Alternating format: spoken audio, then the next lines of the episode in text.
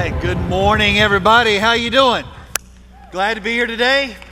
All right, hey, get your Bibles out. Open it up to the Gospel of Luke. That's where we're going to be today. Luke chapter 9 is where we're going to land. If you didn't bring a Bible, there's one at your seat, and we hope you'll open that up. Luke chapter 9 is where we're going to be. You know, we always make excuses, right? All of us make excuses at some point in our life. But I found a website this week that will help you, all right?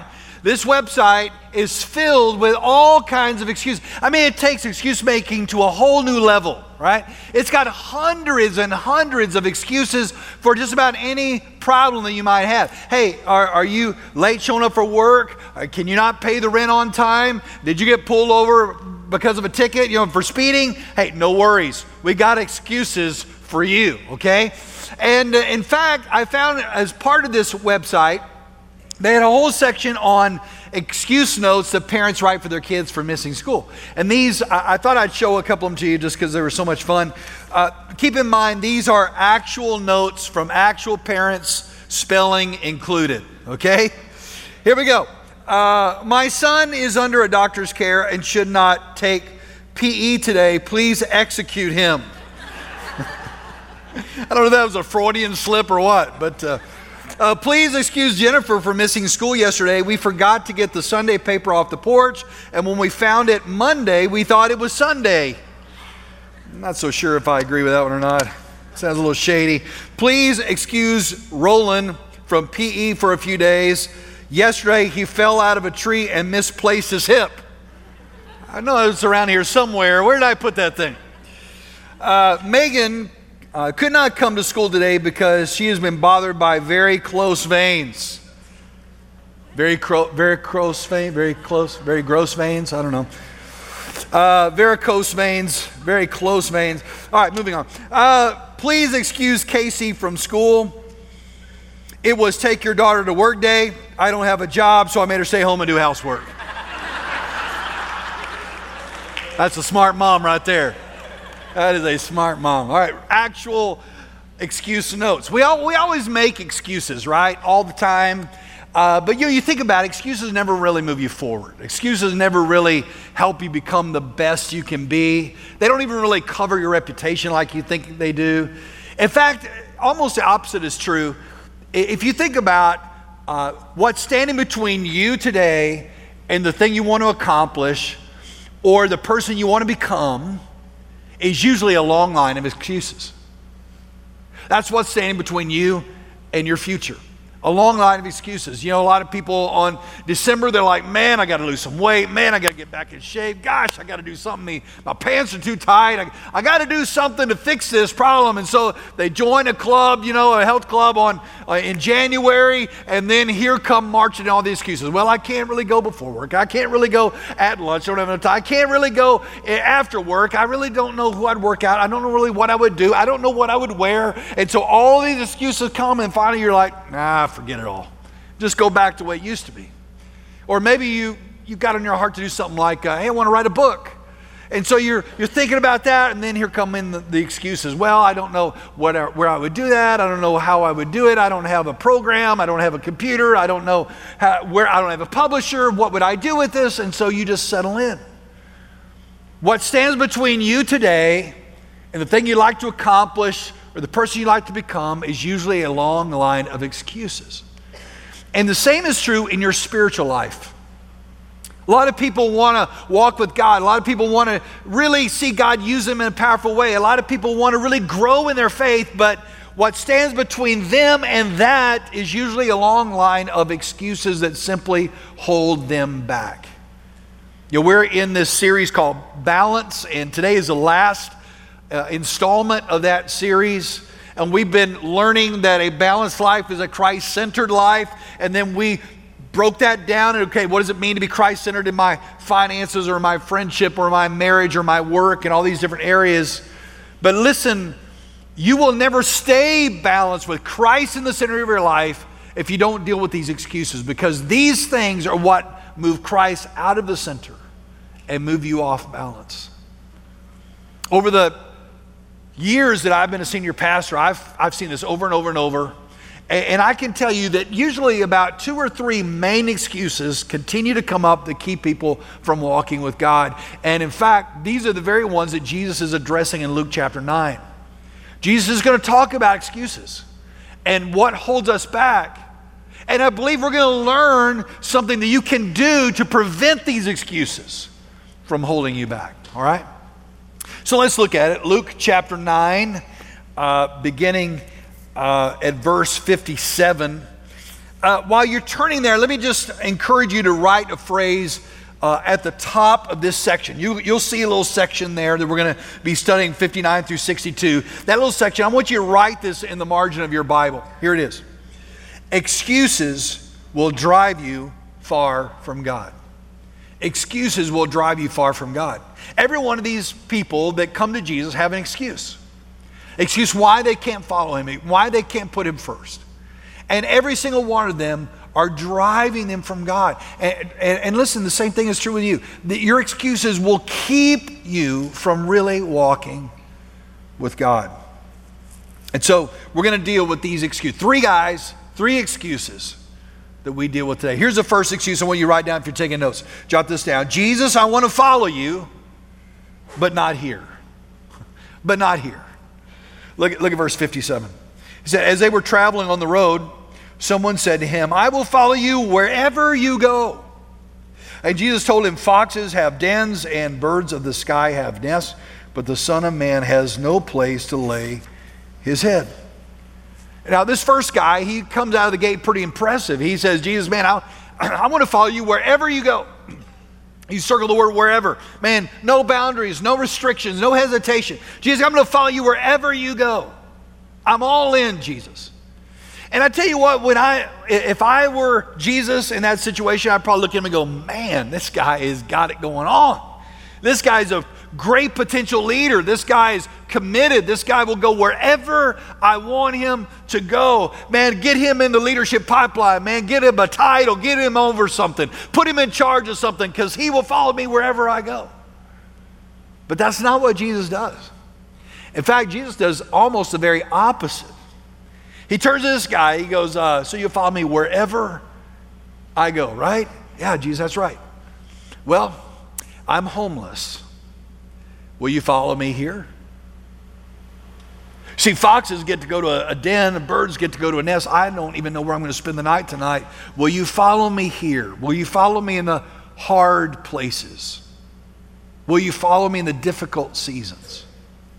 Will you follow me here? You know, it's one thing to say, Jesus, man, I'm with you. I'm following you wherever you go. But it's another thing when it's difficult, when seasons are difficult, isn't it? I saw this when I was doing student ministry a long time ago.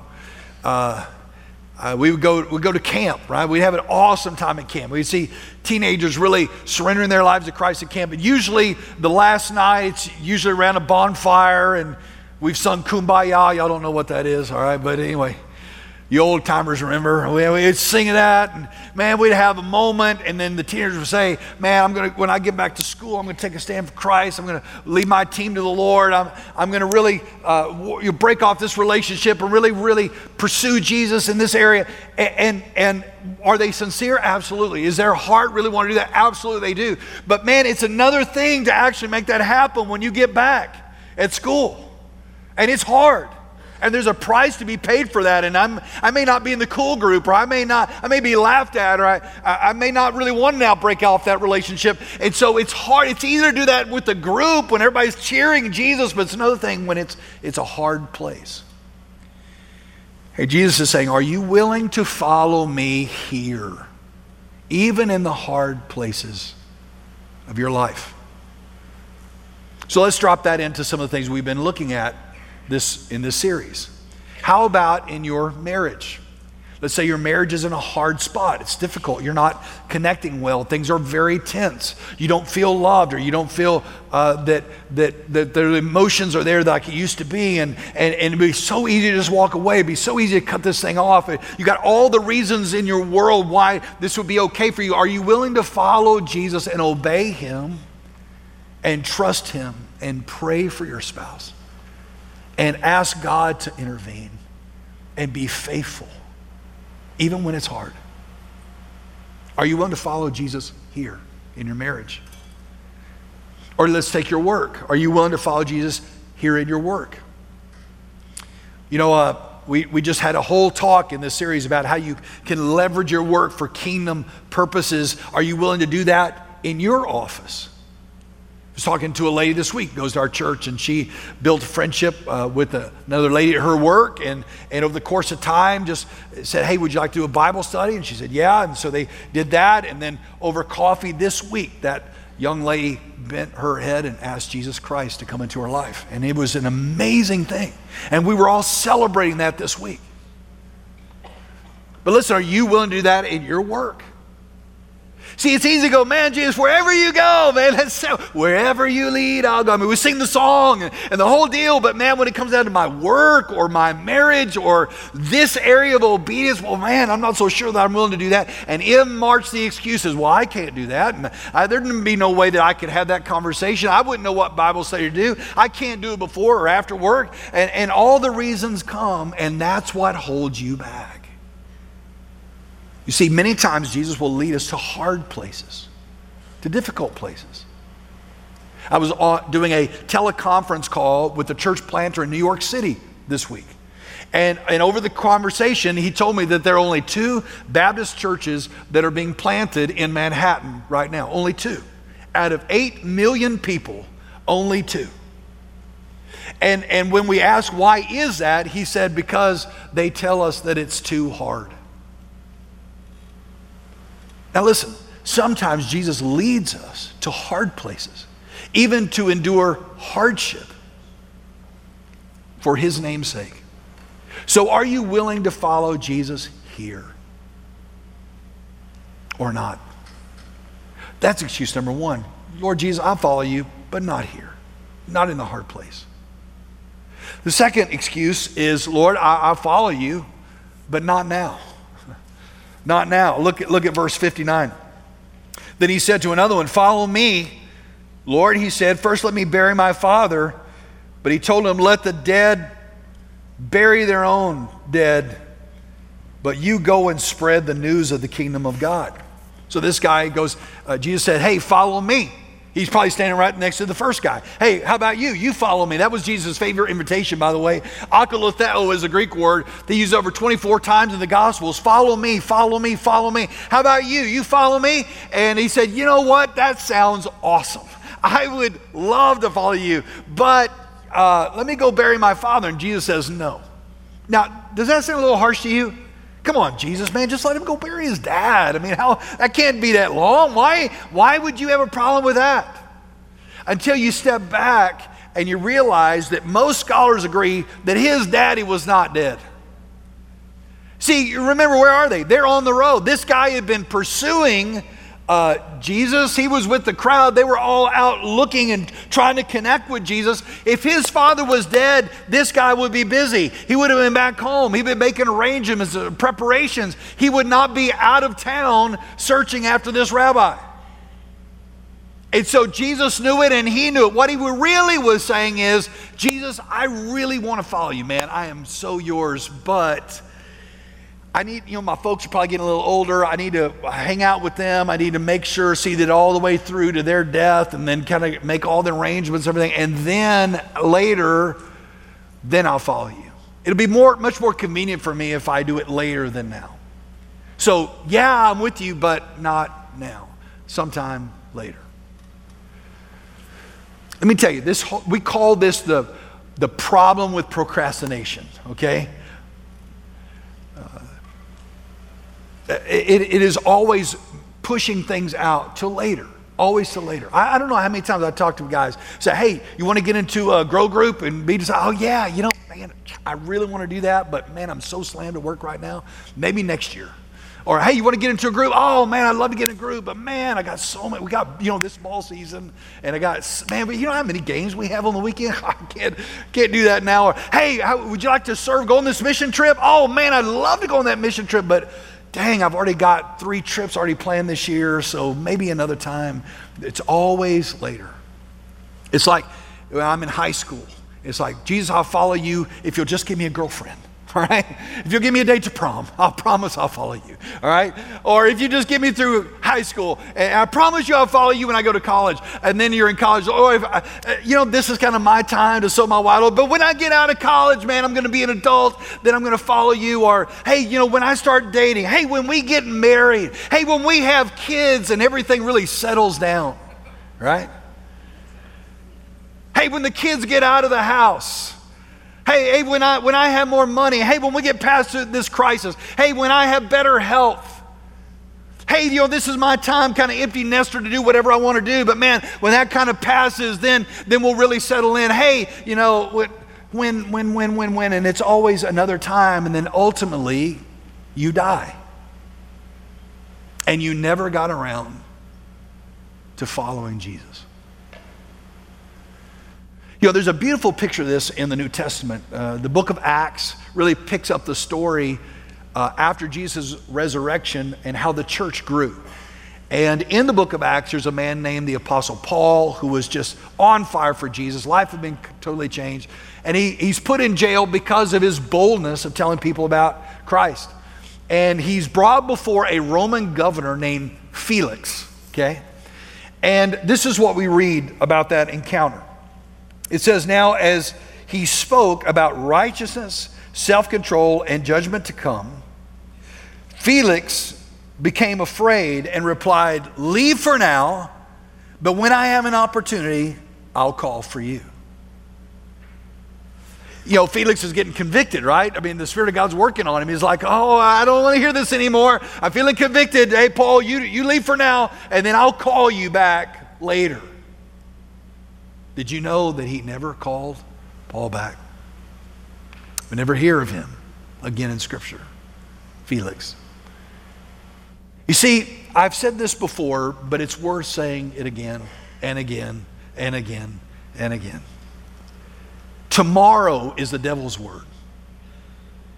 He'll say, oh, it's okay to serve God, just do it tomorrow. It's okay to do that, just do it tomorrow. I know you really want to trust the Lord in this, just do it tomorrow. And he always puts you off to tomorrow. You know why? Because he knows that tomorrow never comes. If he can get you to not make a decision now, then he can talk you out of it later. But if the devil's word is tomorrow, then God's word is always today. God always calls us to make decision today. He always calls us to do it now. He always calls us to act now. In fact, in Hebrews chapter 4, it talks about that. He says this, get this, Hebrews 4:7. Today, if you hear his voice, do not harden your heart. Today, act today. 2 Corinthians 6:2 says, I tell you, now is the time of God's favor. Now is the day of salvation. Jesus told this man who wanted a delay, he said, listen, why don't you let the spiritually dead bury the physically dead? But now's the time to move. Now's the time to move. Let me ask you, what are you putting God off on? What are you saying, God's really been telling me to do such and such, but I've been telling him no. What is that? God's really been putting on my heart, I need to do such and such, but I just can't, kind of keep delaying. Why? Why are you delaying? You don't even know if you have tomorrow. Nobody here in this room knows if tomorrow will even come. What you do for him today. Don't delay.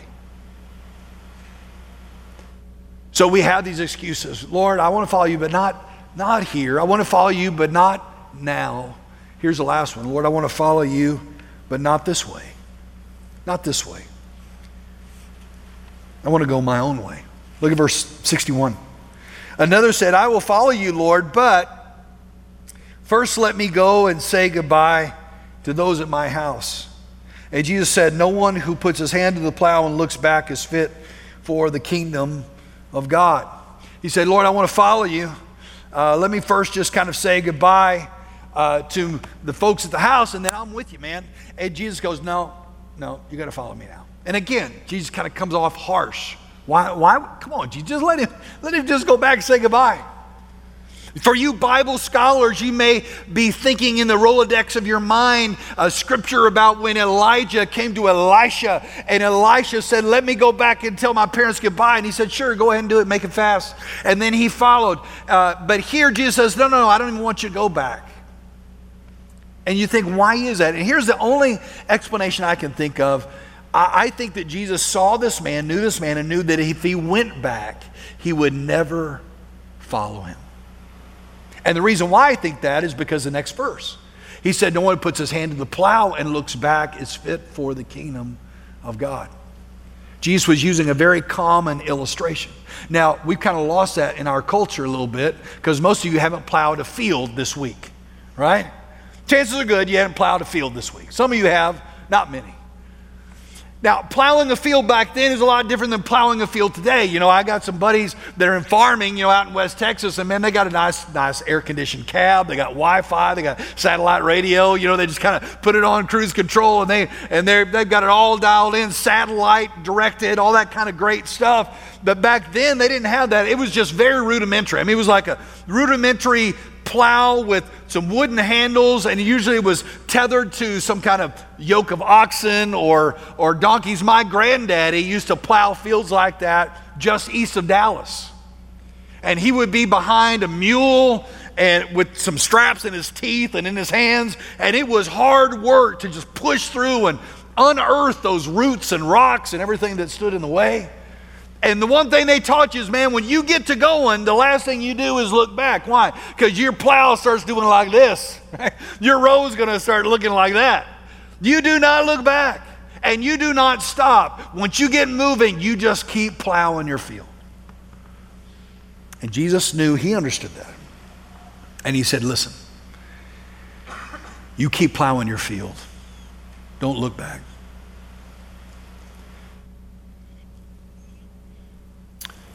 J.C. Ryle was a pastor, an Anglican bishop in the mid-1800s, and he made a statement that really caught my attention.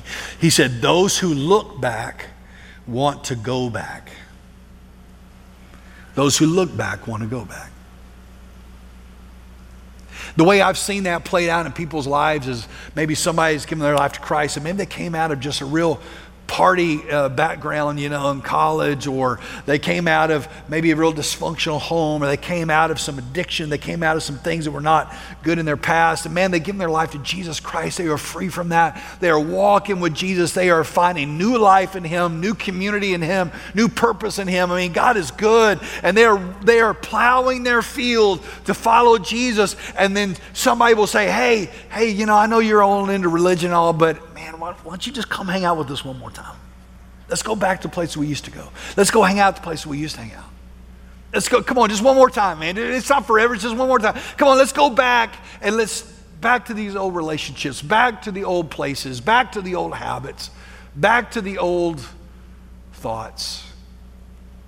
And the minute you turn back, you're pulled back into it. Like an undertow of the ocean that just pulls you slowly back away from the Lord. I think that's what he saw in this man. He said, if you go back, you'll never follow me. You got to make a decision now. Let me ask you something. What's pulling at you? It may be people from your past, relationships, it may be things that you've not cut off that need to be cut off in order for you to follow Jesus. Hey, and it may not be that. It may be pain from your past. It may be thoughts of your past, of what's happened to you, and you're constantly looking backward instead of moving forward, and you've got to set that behind you. As the Apostle Paul said, I put these things behind me, and I press on to what is ahead, to the high calling that God has. Maybe it's time you just cut the cord that has tied you to your past and move forward with Jesus. You know, this man said, Lord, yeah, I'll follow you, but let me go. I want to go this way. You want to go that way, but I want to go this way. And Jesus said, no, I want you to go my way. Don't turn back. Excuses.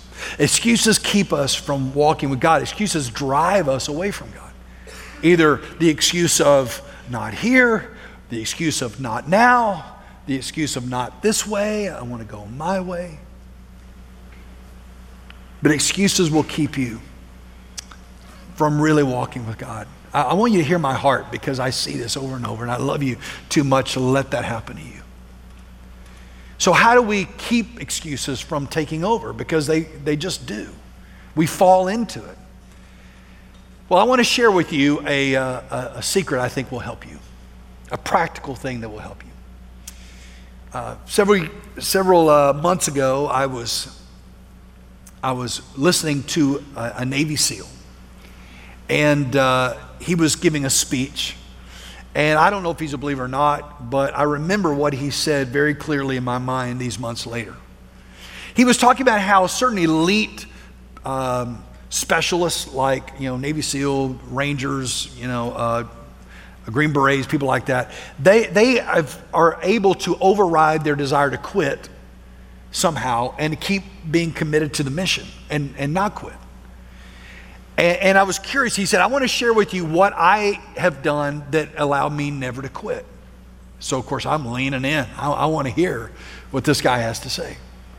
And he said, when we were in Navy SEAL training, they tortured us. We would run. We'd be awake for days. We'd run for hours. We would be rolling and just fall asleep and fall in the water. They would put us in freezing water and keep us there till we almost succumbed to hypothermia. They pull us out the last minute, warm us up, and then stick us back in, out, in, out, in. They'd roll us in the sand till it chafed our whole body. He said it was awful. And in those moments when I wanted to quit, he said I played two videos in my mind. The first video was what it would be like if I quit. So I pictured in my mind getting up out of the water and ringing the bell and saying I quit, and they'd put a blanket over my shoulder and I'd go back to the barracks. And then I picture myself packing up all my gear and taking the next bus out the next day. I pictured myself walking home and my parents happy to see me, and then they'd say, why are you here? And I'd tell them I quit. And I saw the disappointment on my dad's face. I pictured the men in my community coming up and when I told them I quit, that they were, really? You quit? I pictured my infant son, now old enough to understand, and I'm having to tell him that I quit and I couldn't take it. I pictured seeing on the news the news of SEALs going out and doing some rescue mission, and I knew that I didn't have what it took to do that. I would live the rest of my life as a quitter. And then he said, I played a second video, and that was the video of if I didn't quit. He said, if I just endured.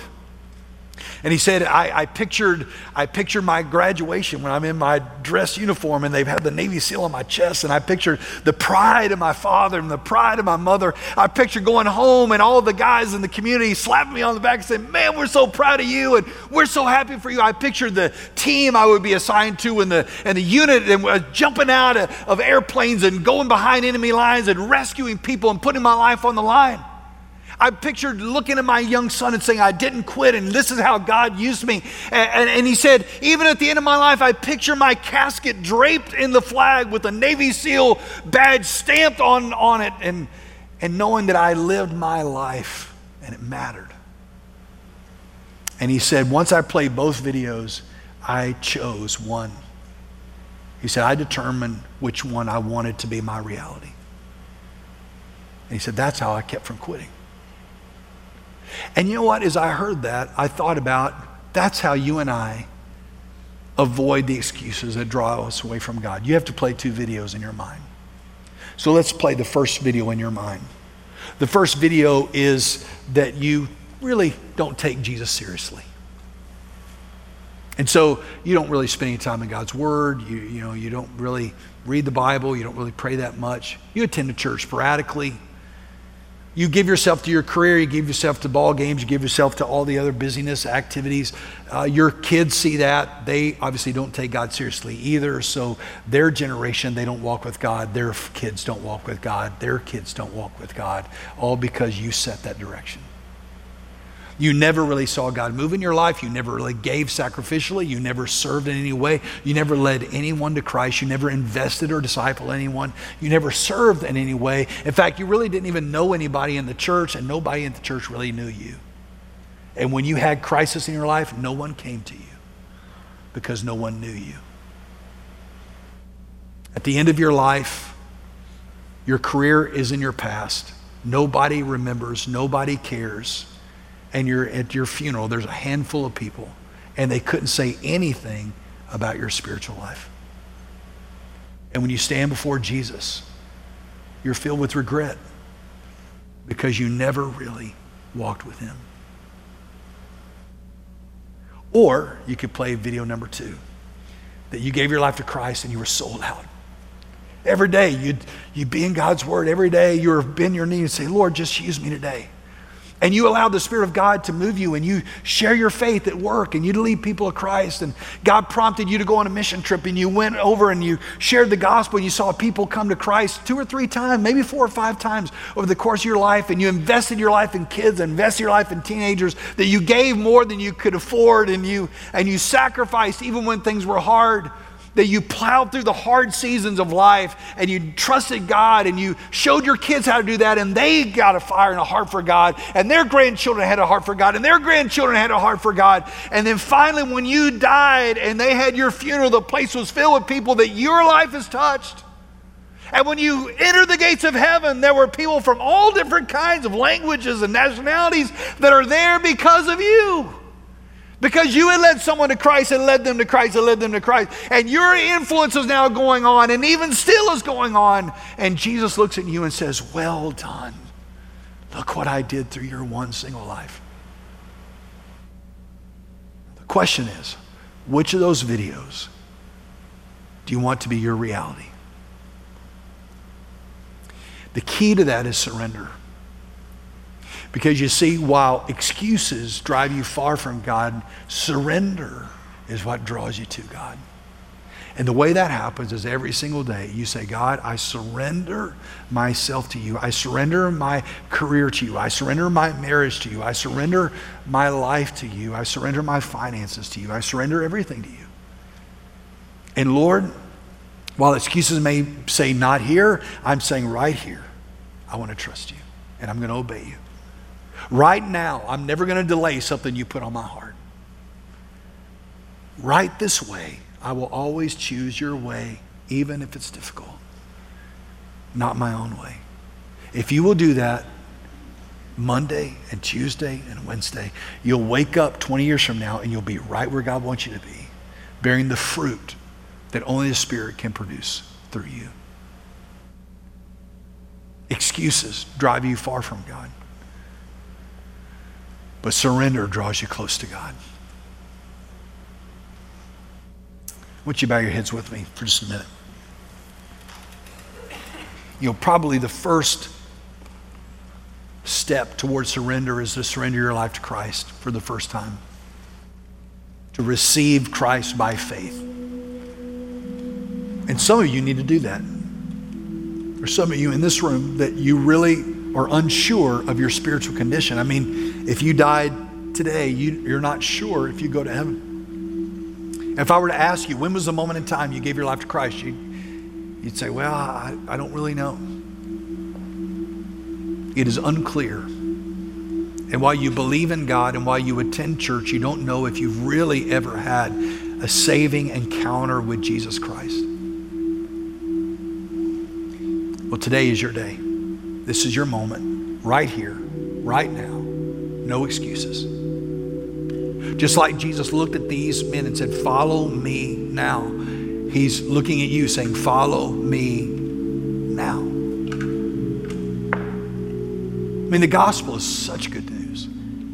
That while we sinned against God and go in our own way and deserve judgment and death, that Christ came to this earth and he went to a cross and he endured God's judgment that was supposed to be on us. He took our sin on himself. He died in our place. He died our death that we deserve. They took his lifeless body off a cross and put it in a tomb, and 3 days later, he rose again from the dead, showing himself alive, ascended to heaven. He's coming again, and he offers forgiveness and new life and eternal life to all who will turn to him by faith. But you have to surrender to him. And so in just a moment, I'm going to give you a chance right here, right now, at this moment, to receive Christ. I'm going to ask you to lift up your hand. And when you lift up your hand, I'm going to call you out, but I will see that hand and I will lead you in a prayer to ask Christ to come into your life, to forgive you of your sin, to turn from your sin and to follow Jesus. The Bible says if you confess with your mouth Jesus is Lord, you believe in your heart God raised from the dead, you'll be saved. Right here, right now, no excuses. This is your moment. This is why God brought you today. So if you want to receive Christ, everybody's head is bowed. This is your opportunity. God is watching. Say, Pastor, pray for me. I need Christ in my life. Just lift up your hand right now. Just lift it up. Pastor, pray for me. I need Christ in my life. Go ahead and lift it up where I can see it. Lift it up high so I can see it.